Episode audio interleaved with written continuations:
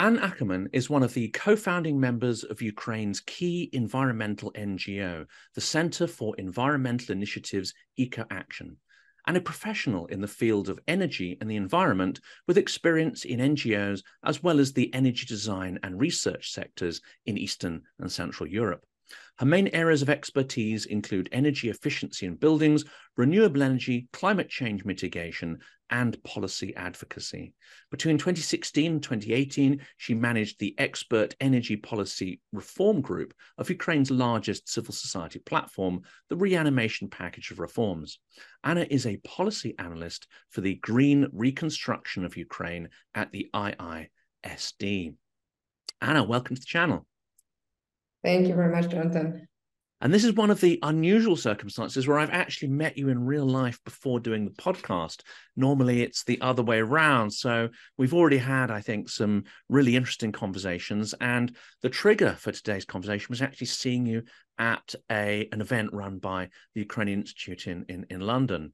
Um, what has changed since there? Because we were very worried a couple of weeks ago uh, that the Zaporizhia nuclear plant um, could be the next example of ecocide or environmental terrorism that Russia inflicts. Well, the, there hasn't been much change in there. Of course, we all are, um, I wouldn't say expecting, but we understand that indeed the Zaporizhia nuclear power plant can be uh, the next target for, for Russia. And uh, this is clearly stated now by uh, Ukrainian president, uh, the government, and repeated uh, many times uh, per day, I would say. Um, so we do well. What do we do? We now try to do everything in Ukraine to make sure that the uh, consequences of the Kakhovka Dam uh, disaster are felt as as little as possible by the population, which is pro- probably impossible because it becomes an international disaster. And well, um, trying to prevent also in any ways possible the uh, possible next large uh, environmental catastrophe at the Zaporizhia nuclear power plant. Understand, understanding now that Russia is um, really capable of anything. Uh, it's actually interesting how we are still being surprised that Russia can be doing, you know, very bad things after everything we've seen already uh, by now.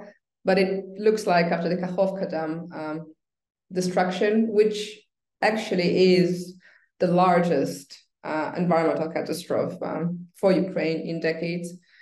Um, yeah, now we we do we do kind of understand that um, it could get even worse. And eh, I've addressed this in a couple of interviews, but I think you're uniquely placed to comment on this because you you interact uh, with the media. You're an expert in the field. Um, there's two problems I think with the media coverage. One is the short-term coverage; it didn't get the kind of clarity uh, and real emphasis on the immediate aftermath.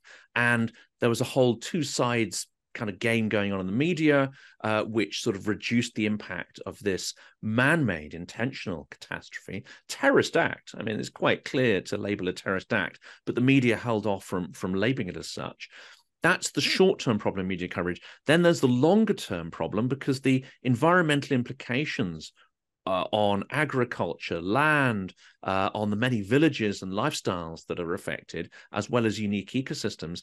These are the sort of longer term effects, and the media isn't particularly good at covering drawn out long term impacts. But as you're an expert in the field, I wanted your take on that, and of course, to discuss what those long term impacts might actually be.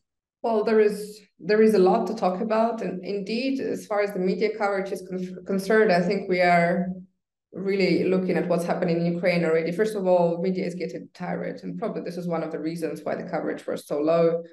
Although for Ukraine this was a big deal, right? Um, and um, at the same time, there is actually so much damage already done that Kakhovka it is the largest um, largest damage again to the environment done so far. But it also depends how you categorize this because well at Ecoaction we've been tracking damages to the environment and the cases of damages to the environment since February 24th last year. And in public sources, we already um, found discovered more than 1,000 of such uh, different cases of damages to the environment. And they've, they've arrived from um, forest fires caused by um, yeah basically shooting and, and shelling uh, to pollution of waters, to pollution of soils. Um, and here, of course, we actually will experience many uh, environmental, negative environmental consequences all at the same time, such as water pollution and soil pollution, and the absence of fresh water for, for huge territory, um, no irrigation, and so on. Uh, however, I think the Kakhovka case is especially um, it's it's a different story, and we have to look also at it from the historical perspective. It's absolutely disastrous what actually has happened, and we understand that it should have never happened. Like no one should have ever done, and it is an international crime. It is a war crime. And at the same time, the way the Kakhovka Dam was actually built during the Soviet times, yeah, that was also a crime in itself because it was the Stalinist idea that to build this dam, the only goal to to, to build the dam, uh, of course, was the eco- like economic profits and, and the irrigation for the region. But the idea was to tame nature and to show the human power over over the nature. Lots of houses were back then destroyed. Uh, people were left without homes and almost without warning. Um, they just had to leave very quickly. And um, yeah, the dam destroyed everything, and also the dam destroyed Ukraine's unique history and heritage because our Cossacks were living there for for centuries, and now we actually rediscovering the remains of very old uh, boats which may date 1,000 years. You know, um, so it's kind of absolutely amazing, just mind blowing to see this sort of things happening. And many environmentalists are now saying that you know the disaster the the the dam was not even supposed to be there in the first place. Um, but then of course it was not supposed to be then uh, destroyed. But as it's already happened that way perhaps the we should we should leave it be and and and uh, try to restore what we actually had. Because again those areas are very important for ukraine. But this is the conversation we may have with you also later on because it connects directly to how ukraine will be actually rebuilding with what kind of ideas. Um, and definitely in terms of the uh, long-term consequences i mean we can we can uh, talk about many. Um, the one of the things that we know for sure is that the hydropower plant the kakhovka hydropower plant it had it, it had more than 150,000 tons of oil there. So we had we have oils basically in the water. We have dead bodies of animals. We have nature protected areas.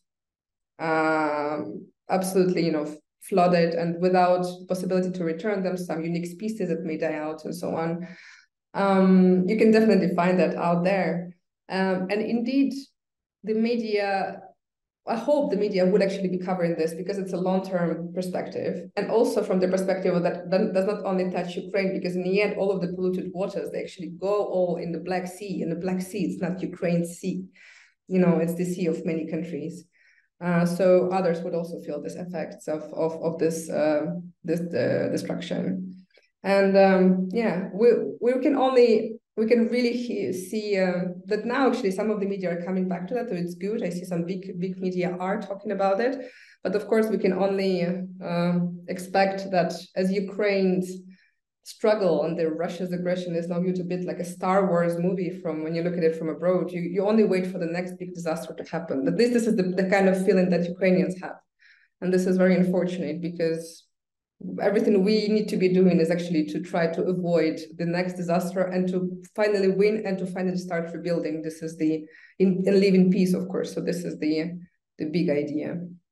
And I think that will come to reconstruction because uh, the concept of victory um, and the fact that some people will try to put limits on that. And of course, it's in Russia's interest to to to freeze the conflict, and that has a big impact on on reconstruction, funds stability, and so on. But let's turn back to the dam because I think the eco-terrorism aspect is an interesting one here.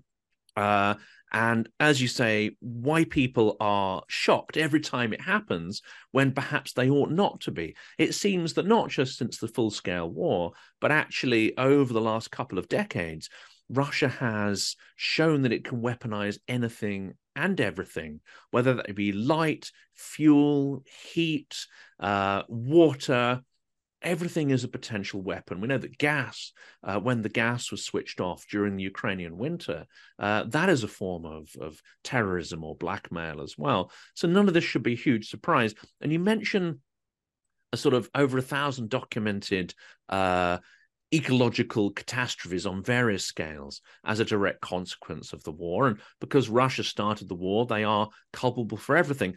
But how many out of these ecological sort of issues that are being logged, how many of them do you think are intentional? Are this sort of ecological bomb that Russia has been using, or how many of them are sort of unintended consequences uh, of the invasion? This is something that we actually discovered uh, last year. I was uh, telling how we started documenting damages to the environment. Um, and we very soon reached you know many hundreds. And the what, what we what we thought that that with all of that information and of course we we saw that other organizations started doing also similar things also collecting information about all of this uh, um, huge damages to the environment done um, we thought all of that could go to international courts in the end and and in litigation and to make to make Russia pay. This was the uh, the idea right? Um, and then we actually discovered that uh, internationally, to have anything to be proved as an environmental crime, it had actually uh, to be proved to be intentional. So it means that whatever um, whatever kind of um, damages is done to the environment, it has to be done with an intention to do the damage to the environment, not to the other side of the conflict, you know, not to destroy a particular facility, but actually to make the damage to the environment. And this is kind of almost impossible to prove. And perhaps the Kakhovka Dam uh, destruction, um, this is where the possibility of actually proving this may um, may be found. So we will see if if that will be possible with everything else, it looks like, if you look from afar, from the perspective of international jurisdiction, it looks like it's just a part of the, a normal, let's say, part of a conflict. Because um, you always have, you know, uh, oil depots exploding and with the black fumes. We were shocked to see that for the first time. We thought, oh my God, this is air pollution, but also what, what would people be breathing and so on. But then destruction of the tanks and then the uh, pollution by heavy metals of, of the soils and so on um, that is a part of any uh, any war on this planet. Mm, so it is complicated. However, again, returning to the Kakhovka Dam story, is that with this, and I think this is the important part to tell now, the international community starts uh, uh, coming back to the concept of ecocide. Uh, and demanding that the ecocide could also be one of the uh, international crimes reviewed by the International Criminal Court. For now, there is four, and environmental crimes are not part of these international legislation. So they can be considered as um, crimes. So environmental crimes can be in part uh, considered as a crime against humanity, but it's not that direct. So if we would have actually environmental crimes also there, but ecocide specifically, that would help a lot. And there is um, a whole movement actually where they um, um, lawyers who already proposed the text of what ecocide could be. And more than that, Ukraine in its national legislation already has definition of ecocide. And we definitely see that with the Kakhovka Dam, it's definitely the ecocide committed by Russia. Of course, it would need to go to the court and so on, but it does look like a very a strong legal case.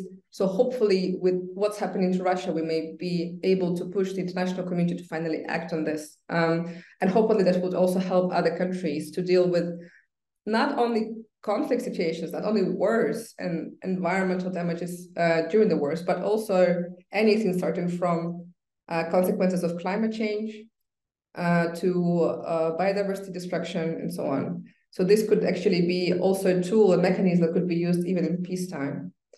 Um, we'll see if, if that works. Um, there is, I think, again, there is this momentum that is now gained uh, or regained um, with, with the Kakhovka Dam destruction. Um, and it will be also important for Ukraine because if that mechanism is in place, we will have one extra tool to actually, again, have Russia pay. Um, and why it is important uh, to pay for the damages to the environment because actually it's very difficult to calculate the damages, uh, to put a price tag on them. Um, it's easy to say, okay, there is no forest anymore. Uh, well, let's replant the forest. How much would that cost approximately? You know, and and to to uh, to try to kind of put a price. But what about all of the species that uh, would not be there anymore? What about all of the indirect impacts on the population uh, with the, for example, impact on on health, uh, pressure on the uh, national health system through the polluted water, polluted soils, and so on? These are all indirect losses, so you have to actually have some methodology to be able to calculate that, include it in this price, because these are these long-term term damages we are we started to discuss about, right? So it's not, of course, only about directly environment. It's also it also actually impacts the humans and all of the next generations. Um, hmm. yeah. I'll come back to that because I think uh, there's there's two sort of questions that arise from that. We'll we'll come back to that one in a minute because I think that's a huge question and it's one that possibly can't you know can't be put within that framework. Um, but the first one is that I think you know a comment one of my guests last week made was that Ukraine, you know, we we've been framing the narrative Ukraine's fighting for survival, for its land, for its people, um, against genocide and so on. And the speaker uh, made a point that Ukraine is fighting for a lot more. You're fighting for universal values. These aren't just benefits uh, to Ukraine and its people, they are, but you're fighting for universal values which are you know inherent to the European uh, and British lifestyle, the Western lifestyle.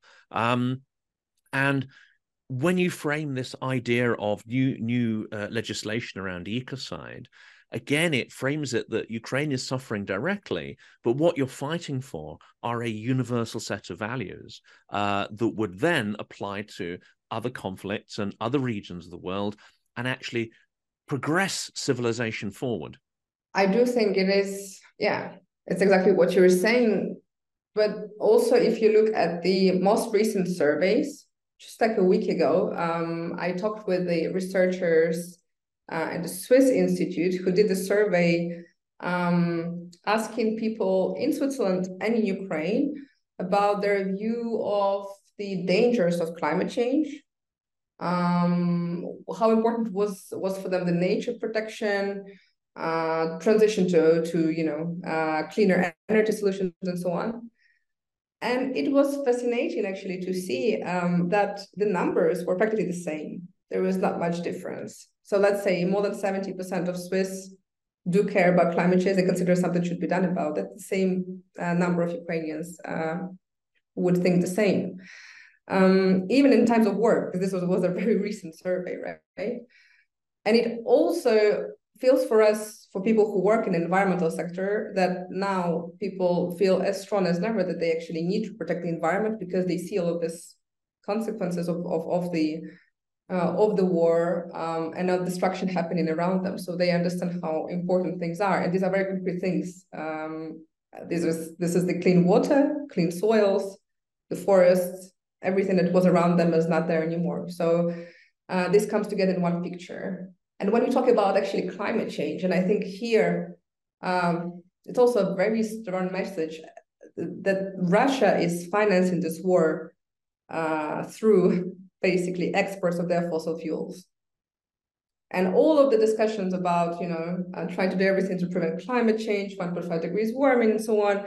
Yes, of course, it's hard for many people to comprehend what does this actually mean. But we all know that fossil fuels are causing climate change, and we definitely see how the fossil fuels, in the end, transform into weapons that kill people. Um, and this is why it's important to finally, and, and I mean, we can actually see the um, actions taken by many countries already since last year. They understood that it's important to speed up the energy transition um, because of this. Uh, let's say thanks to Russia. Um, and hopefully this will be a, good trend. And also hopefully this will be a, good trend to rebuild Ukraine. Uh, because rebuilding Ukraine with fossil fuels will look strange if you look at the cause of this war. Yeah, we'll come to that in a minute. The fuel balance and, of course, nuclear uh, plays a very important part in uh, you know the balance of energy in Ukraine at the moment. Um, and obviously, demand for electricity is a lot lower at the moment than it is during peacetime. There's millions of people abroad and, uh, and many cities even without uh, sort of fuel. Um, but the question I wanted to come to, I think, is about sustainability of territories because at the moment these conversations are going on about rebuilding Ukraine.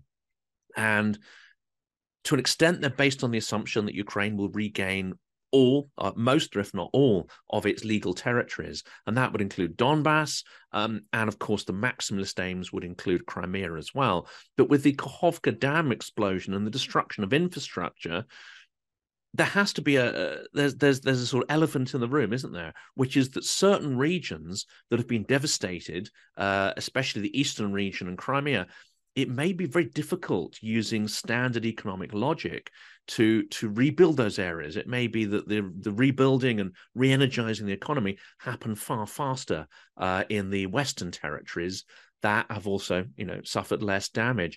How should Ukraine get around that and actually? Does that question need to be openly discussed? You know, whether a, a depopulation of certain areas is an inevitable outcome uh, of the destruction that's taken place?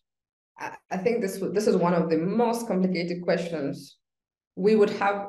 Well, we don't. We will not only have to be thinking about in some time, but I already start thinking about now.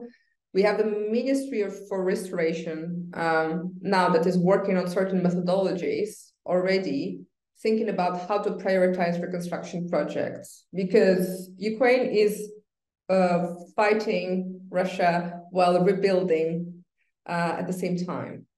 Um, and um, it's very hard to actually prioritize already, find a proper methodology. But imagining once all the territories are back, Ukraine restores its territorial integrity. So Donetsk, Luhansk regions are back, Kherson, Zaporizhia, Crimea, and the level of devastation will be dramatic. So we we discussed about Kakhovka Dam, right? And actually, um, many well, in many sources, you can find information about all the damages uh, made since 24th of February last year. But what about all the damages um, done to the eastern regions of Ukraine since 2014? These are absolutely horrific. And the researchers who are actually trying to look at, at those, they did not have access to those territories. So almost no one did, right? Um, and why am I talking about this? Because the eastern Ukraine is this huge industrial, um, well, territory, the heritage also, let's say, of not only Soviet times, but even pre-Soviet times, with lots of coal and metal, uh, and the cities who were built around that, around uh, big, big industries. Uh, and we had lots of coal mines, which since 2014 were flooded uh, with all of the toxic water and pollution that came out of that.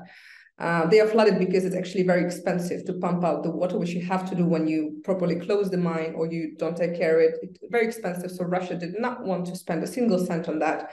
So we have flooded coal mines and we have lots of you know facilities, industrial facilities abandoned with also lots of pollution. We don't even know what's happening there. So once we see that, we come back there, we would be actually asking, you know, do we even want to to do anything with all of that pollution do we actually have resources uh, to do that and it, i think it's very um, it's very important to look at the ukraine recovery conference that happened in london just just in june this year right where actually we met with you within also this events happening around this conference um, all mo most of the um, most of the discussions were around private sector investments or international uh, um, support for Ukraine reconstruction and so on. But who would pay for all of the damages done to the environment? And we actually talking, according to the estimates of Ukrainian Ministry uh, for Environment Protection, we're talking about tens of billions of dollars of, of damages to the environment. This is not something that could bring money because it's not a business case. So who would who would you know who would pay for uh, rehabilitation of those lands if if if ever? So and especially when well, this is what we have started from, right? To prioritize. How do you prioritize between helping to build up the cities where you have lots of internally displaced persons They need to have economic activity, infrastructure for them, and so on. And between these indeed abandoned areas in the east, and then between also managing all of these consequences of the Kakhovka Dam disaster in the south and trying to adapt the agriculture to the new realities, um, find solution to get the fresh water and so on. Um, and I think it makes sense, at least from my perspective, it would make sense to think about people first, um, to look at the human human side to make sure that people live um, in the you know better environment, better infrastructure, but also healthily where they are. Um, and indeed, if some territories are left abandoned uh, for for generations, that may totally happen in Ukraine.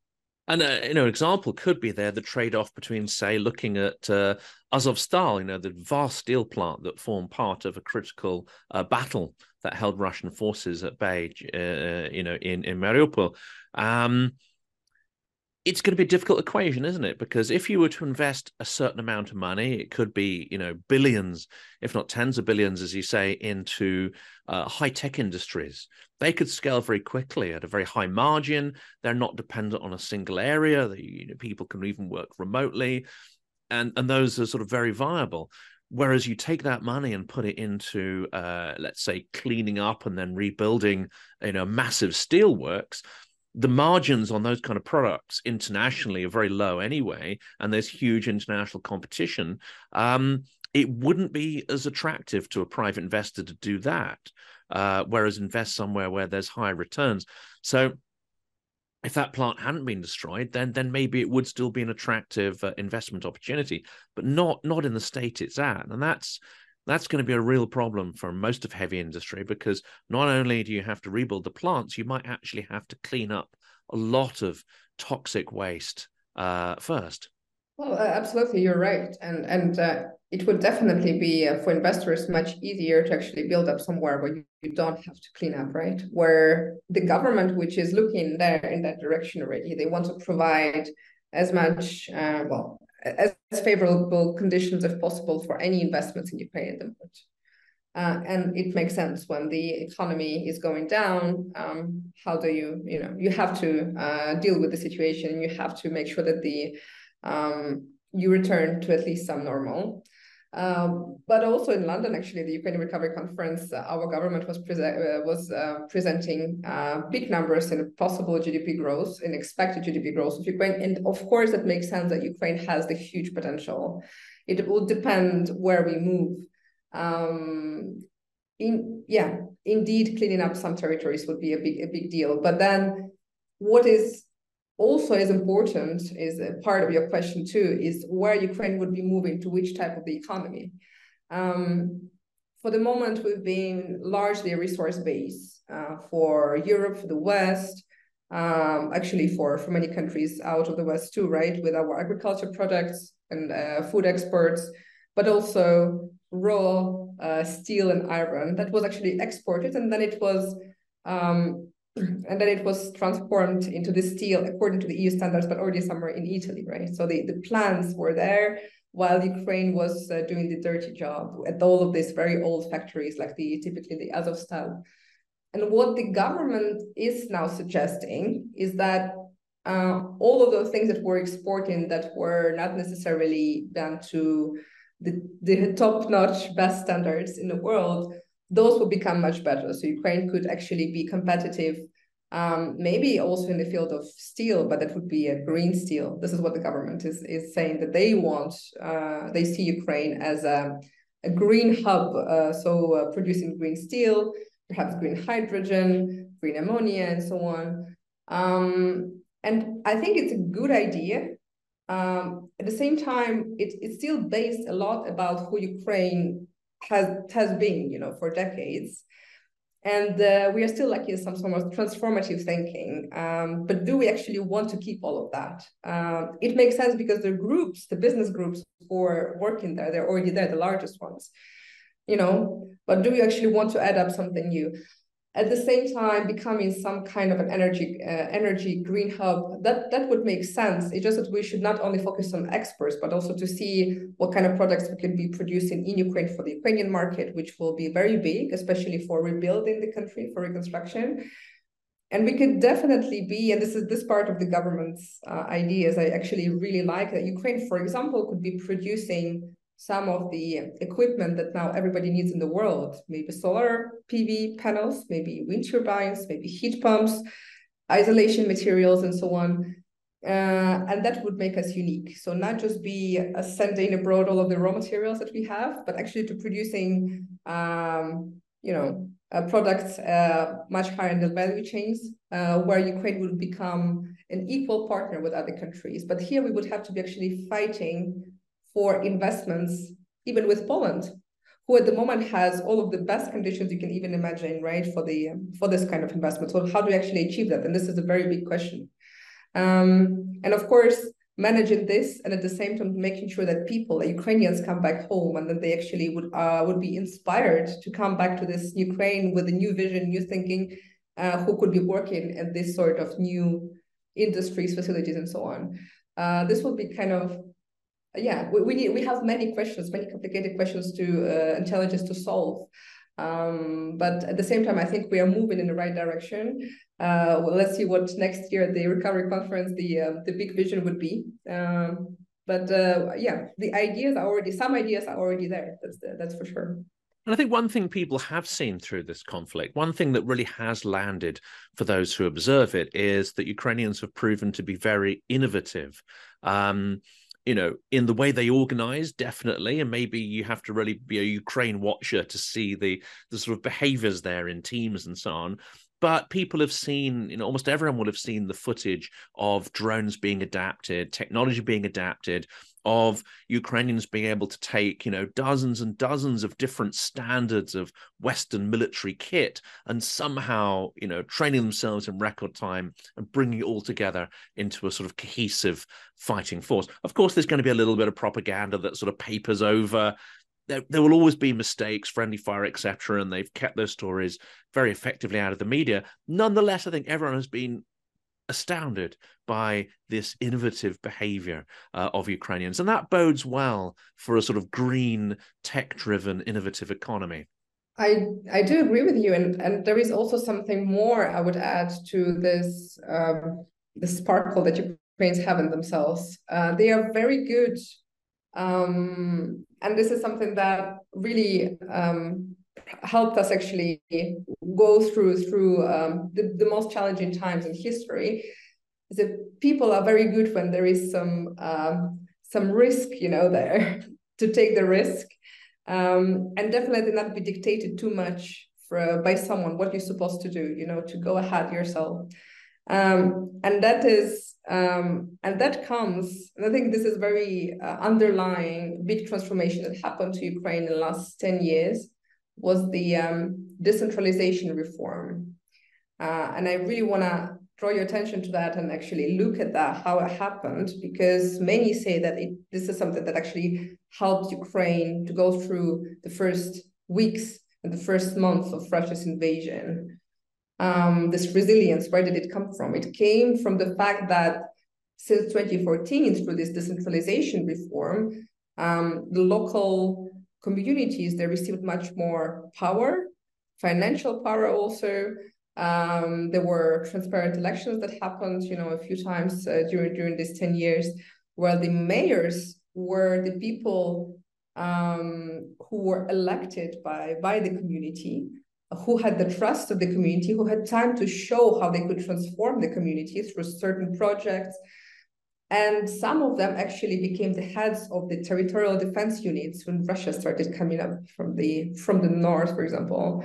Uh, and people followed them, you know, on the side. So it was, of course, we we know the famous um, video with Zelensky, who said he was there together with the government. It was also important, and as important was the presence of the of the mayors of the local governors also on the place where everybody felt, everybody like felt that they were you know have the support. And um, and so this resilience of Ukrainians it's a lot about this that locally they could act and locally they had this this power so they knew what it meant. And it's interesting also how things are changing and how they how they also showed up in different sectors uh, through Russia's invasion. Um, within the same line. So Ukraine has this huge energy system that was built in the built up in the Soviet times with huge hydropower plants. You know, we know now the Kakhovka Dam, but there were many along the Dnieper. We have four um, nuclear power plants who, before 24th of February, were producing half of all of the electricity in Ukraine. Um, we have big thermal power plants and so on. And all of those, of course, became the main target of Russia's attacks uh, this the last autumn and winter.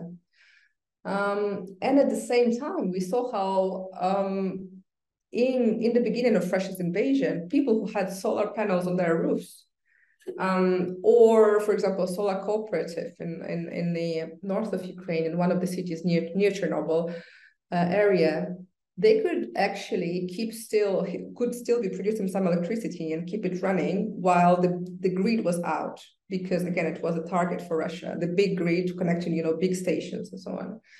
Um, and people already saw how actually renewables work. This is something that you produce uh, just up there above your head, and then you consume it just there, right? And then you can call your neighbor to say in Kiev to say, "I'm fine. We are still standing." Um, and that also proved again very very important during this winter's attacks. Um, and this also transformed into the, this way of thinking. What are, what are these big systems um, where that again that where Russia shows uh, actually what the nuclear energy terrorism could look like first time in history by occupying Europe's largest nuclear power plant, and at the same time, as a contrast, this resilience of the people and communities now who are asking to have uh, solar stations with storages. Um, on the roofs of their rooftops of their hospitals to make sure that they have enough electricity, at least the basic to cover at least the basic needs for the critical infrastructure because they know it works. Um, this is this this big change that happened.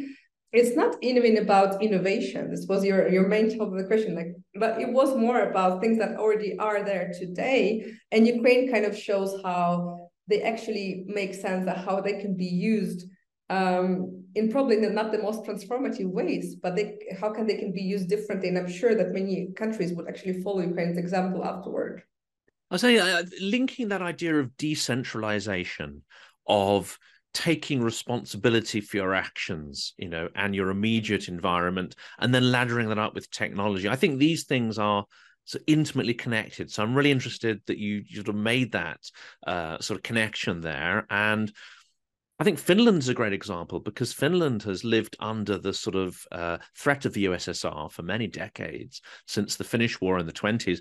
And that sort of forced the Finns to become resilient, yes, but also to make sure they were self sufficient in energy, food, and many other things, and, you know, distribute that authority and capability to defend local communities in case, you know, Russia invaded again. So I think great lessons there for Europe from both Ukraine and Finland, and and also you know learning from the Finnish example, very effective. And of course, the Finns don't have too many natural resources. So they have to be very innovative in their economy, you know, how they create much more, uh, uh, you know, sophisticated goods, manufactured goods, because the raw materials aren't, aren't there for the kind of extraction economy that, uh, that of course, we know Russia is and which leads sometimes to extremely authoritarian governments. But there are certain things, as you were saying earlier, that individuals just probably cannot deal with. And these are some of the immediate aftermath of the war. So, do you expect there to be international support for things like demining, um, cleaning up the disturbed soil, say in the Chernobyl exclusion zone, and then all the sort of unexploded ordnance, the shells, the casings, the heavy metals, that kind of obvious fallout from the war? Is that an area Ukraine is is seeking international support, expertise, and funding to help clean up? Definitely, demining, of course, the basic need. And even though the reconstruction conference, you know, big conference with many governments, it was about rebuilding Ukraine. It was about, you know, the future plans. But we were still discussing demining because it is the basic need to actually restart anything, restart the life, restart the economy, um, and we are talking about huge territories that would need to be demined.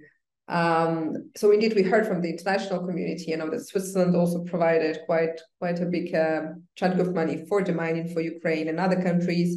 So this is discussed. So indeed, as far as the mining is concerned, um, this is the most basic thing uh, that Ukraine needs to rebuild anything and to, to return lives back. And even though this large conferences in June uh, was all about, of course, reconstruction and big ideas uh, for the coming years, for the future of Ukraine, uh, mining was discussed. Um, and um, some countries pledged quite a big support already uh, to help Ukraine demine. We are talking about enormous territories, um, and of course, some some of them, for example, in, again in the north of Ukraine, where Russian forces just stayed for one month, but they brought the the you know the amount of damage. It was just it just mind blowing. Uh, and um, and again the mines all over the, the place in forests and everywhere. So uh, we need to again to make sure that the, all of that is cleaned up and then to be also managing more territories in the south in the east and so forth. Um, so this is the basics and there, there is international support. I cannot say I, how sufficient that is. I only know for sure that in terms of money uh, uh, the government knows better probably. But we know for sure that this will, it will take years and years to to demine uh, everything or not even everything because some of the mines that are that are, were now uh, you know released in the flow with the Kakhovka dam explosion too um, some of those mines that end up in the Black Sea, who knows how what's going to happen to them? They may end up just at the, at the bottom of the sea, and and, and who knows, may may bring actually some some destruction later on. Um, but in any case, um, is yeah, as far as other things are concerned and damages to the environment, and if there's international support, I think we need another big conference to actually discuss this because this was not really a topic, uh, but I hadn't really haven't heard much about it uh, those few weeks ago. It was more about the private investments, international engagement, how to provide security guarantees for the businesses who would come to Ukraine. These are all important. However, indeed, the things we're discussing with you today, they are as important, again, because they have an impact on, on not only on the bird species nature, but on humans. Um, and some of the examples you showed also with Azovstal, with Mariupol, who would be cleaning things up? This is a very big question indeed.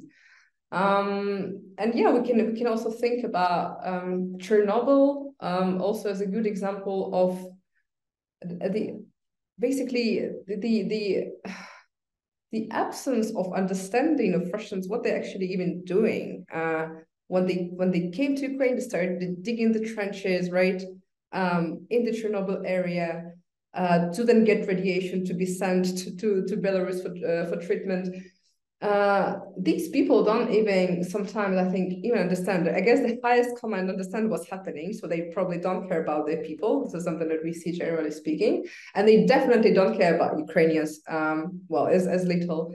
Um, but then again, Ukraine has to then manage all of the consequences, and this is why looking at what they did in Chernobyl, we can only hope.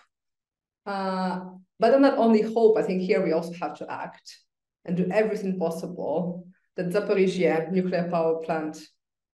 Um, I don't even want to pronounce it. That nothing will happen there. Um, so let's let's keep it running. You know, the International Atomic Energy Agency, maybe they just have to be living there with their whole staff to make sure that nothing. Now they are already based there. They do some rotations.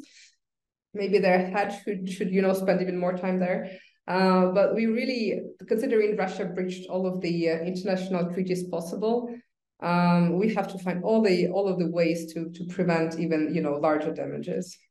And this is this is actually a talk I'm going to give you a heads up that I'm going to be having in a couple of weeks, and that's with an expert on the international atomic industry. And actually, Rosatom has barely been sanctioned at all, and that's one of the great mysteries of uh, the sanctions regime. And if we want Russia to not go ahead and destroy the Zaporizhia power plant, then we have this ideal lever, which could be to heavily sanction Rosatom and say, well, if you do this, then you're done on the international atomic energy industry. But again, I'm not sure there's the real focus of world leaders. That wasn't going to be the question. That's just a heads up that we're gonna we're gonna hit that topic because um, I think it's crucially important.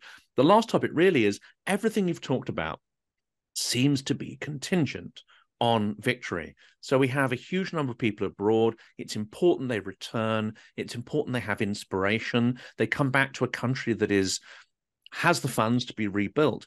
All of these things seem to me contingent, including the foreign confidence, the foreign funds. They're all contingent on Ukraine actually regaining all of its territories and not having any frozen conflict, any doubt. Um, its total victory, or many of these things may not actually happen. Yes, you're absolutely right. There is many, many challenges, and everything is indeed about the outcomes. Um, and I think that even though you probably have very different audience, uh, people who listen to this podcast today, they're probably also are curious to learn more about Ukraine. And I think one of the absolutely inspiring things that I see, what also keeps me running, is how civil society in Ukraine works during during this uh, during these times, and also how Ukrainian cities are working um, they are doing amazing things. They still keep planning the, the you know cities still keep planning their future, developing sustainable action plans, looking for investments during the wartime. They do all of their best, you know, and everything that I always feel like I, we need to support them. Definitely, we need to do to give them everything because these people are, you know, the heroes. Um, and at the same time, civil society, and we have now uh, some of the civil society organizations who are also supporting the army and, and, fundraising millions of dollars from from basically the population, but also from Ukrainian businesses and everything, it just doesn't exist anywhere in the world. So um, with this, with with these people, it would be I think it would be impossible to um, to lose because these people are all aimed for uh, for the victory um, and they are rebuilding. And as one, the, mayor of the city of Trostianets that was occupied by Russian forces uh, during for the fir first month of, of the invasion, uh, it's in the Sumy region, and he said, "We already rebuilt because everything was looted by Russians. Just you know, uh, almost not a single shop or or administrative building was left with with with you know computer. Like everything was looted." But they say they already restored 60% uh, of all of the destroyed facilities and uh, just give them one and one and a half years that will be done you know this is just to show you the level of of um, belief uh, of people in themselves also in the country 95% of the population returned to the city already which is only 35 kilometers from russia uh, from from russian uh, border uh, and the mayor says we will be doing all of our best, you know, to be here to support the economy and the uh, the government and and and the all of the you know national authorities. The only thing they should be thinking about is how to kick Russians out, basically, how to win this war. This is the this is where we are. Everybody's you know thinking that way. So support for Ukraine, I think, has to be the matter of actually looking at them. I mean, it's, it's inspiration, but it's a matter of European security, not only Ukrainian security. Uh, and it has to be clear that if Ukraine stays strong, uh, and it has to be strong, a strong economy, as we discussed, uh, an equal partner uh, with the EU, with the West. If it stays strong, then of course Russia would think twice or thrice to actually attack or not attack again. So this is where we are aiming. Uh, if we are weak, this will be repeating again and again and again. Uh, and Poland knows this for sure. Baltic countries know this for sure. Uh, so ask them if you don't trust us because maybe something we're too emotional. Um, so this is the idea, and of course, the underlying principle to to actually be building this economy, to actually returning people home, is uh, indeed the victory and the peace um, and restoring territorial integrity of Ukraine. Um, so here, you know, whatever um, there is so many ways actually to help to support Ukraine at the moment, uh, to support civil society in Ukraine, uh, who work on all the different topics. Uh, you know, starting from environment to the social, uh, humanitarian aspects and so on. Yeah, but also Ukrainian cities, but also on the international level. If you work with Ecocide, this is what we discussed today. Uh, try to actually please try to uh, have this topic uh, again in the international agenda. Let's raise it and let's make sure that the ecocide is one of the international crimes um, and adopted by the UN and by all of the governments. So yeah, so there is a lot to do on all of the all of the levels, and I'm sure this is the um, this is our common fight for indeed uh, very international values for for humanity. Um, so we, we really have to win together because otherwise, I really don't know then when why anything else makes sense. Well, I found this conversation inspiring. Um, I thought it was going to be incredibly depressing, but actually, it's quite the reverse. It's it's inspirational, and I think it gives us cause to hope that some, if not all, of the things we've discussed will see progress. And I think most people watching this channel do believe in a full maximalist Ukrainian victory. And I think what you've been able to do today is to describe why that is so important, why all of these sort of progressions on the economy, the environment, fixing the horrific damage that Russia has inflicted are all dependent on victory. And of course, we know there are other things uh, as well, including the return of refugees, the return of children who've been kidnapped. Many other things are contingent on this victory. So, I wanted to say the work you're doing is extraordinary. And I'm so glad you could take an hour out to help us understand it better. Thank you very much. It was a pleasure to discuss with you.